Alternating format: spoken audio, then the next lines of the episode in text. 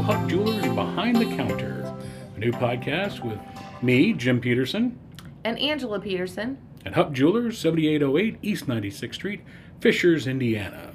And today's episode is about essential jewelry vocabulary.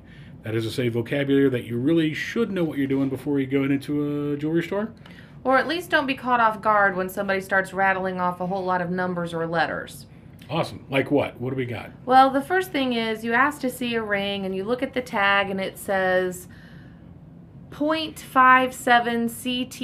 CTTW. The CTTW tells you what the total carat weight of the diamonds in the ring is. Not the one big large one in the middle, it's just the total of all of them combined. Yeah.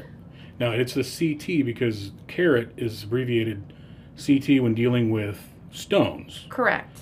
but it's KT When, dealing, with gold. Gotcha. Because carat's spelled differently for gold than it is for diamonds. Correct. At least here in the States it is. Right. Um, the other thing that you need to look for is the signs whether what you're looking at is 10 carat, 14, 18, 22, etc. Um, and sometimes, depending on where the piece comes from, it doesn't have the traditional 14K stamped into it. So sometimes you might see the numbers 583. That's the European uh, way of saying it's 14 karat.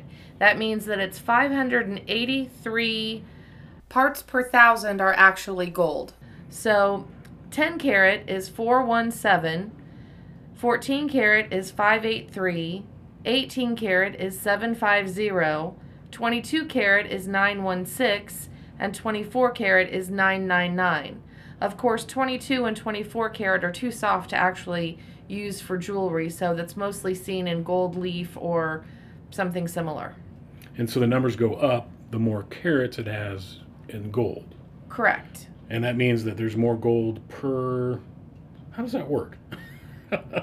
Well, when gold comes out of the ground, it's 0.999. Yeah. And that's too soft to actually use in anything. Okay. So you add other um, other metals, to it. Like for instance, to make white gold, you add nickel, um, and then there's a rhodium plating on top of that. And to uh, make rose gold, you add copper. So it depends on how much of those other metals are added to it for stability. That tells you how many parts per thousand are actually gold. Okay. Okay. And then we just simplified it with the carat system. We did, yes. Sometimes you'll look on a piece of jewelry that seems really inexpensive but really beautiful, and it will be stamped GF. That means that it's gold filled. Uh-huh. It is not gold, there's no part of it that's gold. Uh, put it back, in my opinion. Um, there's another sign that you'll see that says GP. That means gold plated. Sometimes it'll say GPL. And then the last term is GEP, which is gold electroplate, which just means that there is a very, very thin layer of gold um, electroplated. To, that's a chemical process to the, um, The base, base metal, metal. underneath. okay. Um, the last number that you'll see is 0.925, and that's always on sterling silver. And sometimes um, stones are often set in sterling silver, but usually not diamonds. Sterling at 0.925, as you can imagine, is very pure and very soft, and so it doesn't hold stones very well. Um, if you're looking at diamonds, there are um, certifications that come along with letters GIA, EGL, and IGI. It's an alphabet soup. It is.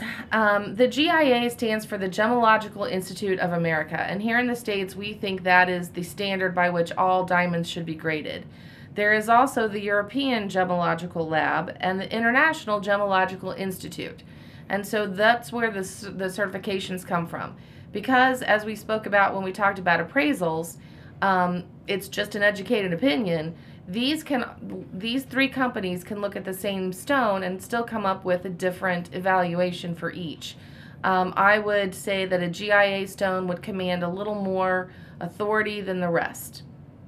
Okay, what's uh, what's next? Do you have any other vocabulary when a, somebody walk customer walks into a store?